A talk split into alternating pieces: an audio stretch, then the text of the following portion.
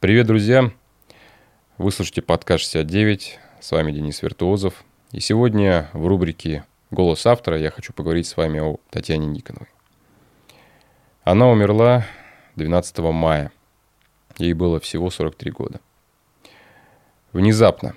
Утрата для всех тех, кто, так же как и она, боролись за равноправие, за развитие, за будущее. Тысячи людей сейчас э, в Инстаграме, в новостях разного рода медиа пишут о своем отношении к Татьяне, э, пишут о том, что они осиротели. Люди, которые никогда ее не видели, э, считают ее кем-то как старшей сестрой. У нее была суперспособность, возможность проникать под кожу людей и мгновенно за счет своей откровенности, тепла, веры в человека, в будущее, бесстрашие блестящего юмора, она могла расположить как-то к себе. Татьяна была одной из первых в России фем-активисток и секс-просветителей.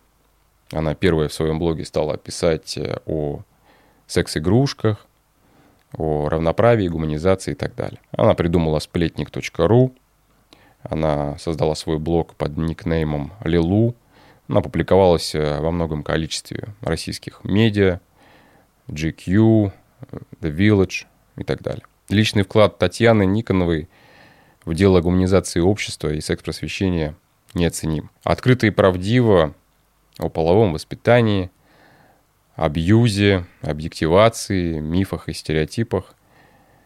Она могла говорить 24 на 7. Но она еще рассказывала не только об этом. Она рассказывала и о своих ментальных расстройствах, суицидальных мыслях, о домогательствах от мужчин. С ее смертью ушел огромный пласт жизни. В прошлом году э, с Татьяной мы начали переговоры в рамках того, чтобы записаться в подкасте. И э, это были очень долгие переговоры, у нее было огромное желание, у меня точно так же, но ее активная деятельность, жесткий график так и не позволил нам встретиться. Она так и останется для меня примером жизни для пользы человечества. Ее никто не заменит, но в наших с вами руках продолжить дело, начатое Татьяной. Всем спасибо. Будьте здоровы и до новых встреч.